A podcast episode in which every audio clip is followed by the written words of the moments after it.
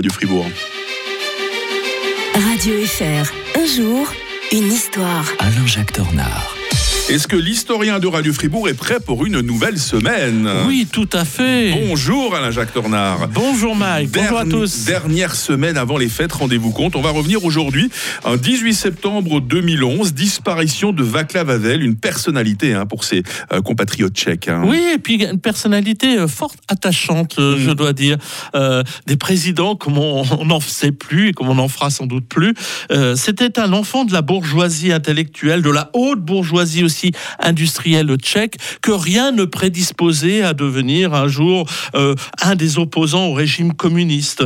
Euh, en fait, il n'avait pas connu les, les camps de, de concentration, euh, il n'avait pas connu le coup de Prague, la répression communiste de 1948, violente à l'époque.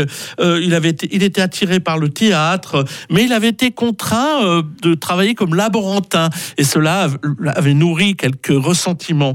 En fait, c'est à la faveur de l'éphémère printemps de Prague que nous avons euh, un petit peu évoqué la, Ouais, la semaine dernière, hein. qu'il réalise son rêve de jeunesse, jeunesse et devient metteur en scène, écrivain et dramaturge, mais le, la répression le renvoie dans l'opposition et la semi-clandestinité. Et le 1er janvier 1977, après l'arrestation d'un groupe de rock, tout simplement, eh bien, euh, il en a marre, il publie avec ses amis la charte 77, un manifeste en faveur de la liberté et des droits de l'homme. Bien sûr, ça va lui valoir euh, quelques désagréments, euh, de très gros désagréments, et donc il va être poursuivi, donc va devenir une sorte de symbole euh, de la, la lutte contre le communisme, qu'il n'a Mm. pas forcément euh, voulu euh, personnellement, parce qu'il connaissait beaucoup de, de- de communistes libéraux, enfin réformateurs, et lui, il ne cherchait pas forcément à voir eff- s'effondrer le, le pays, parce qu'il savait aussi que le pays, la Tchécoslovaquie, était fragile.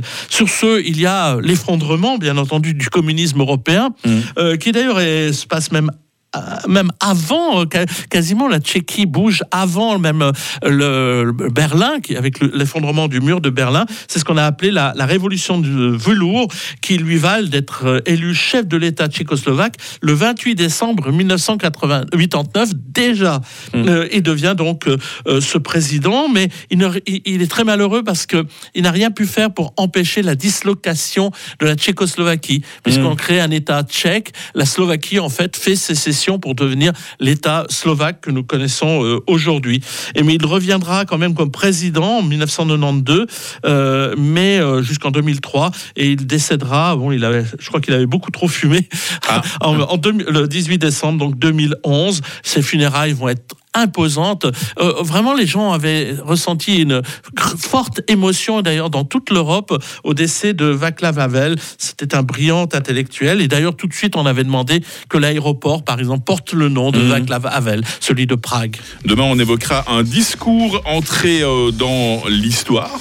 On va revenir en 19 décembre 1964. Très bonne journée à l'historien de Radio Fribourg. Bonne journée à tous. 7h moins 10.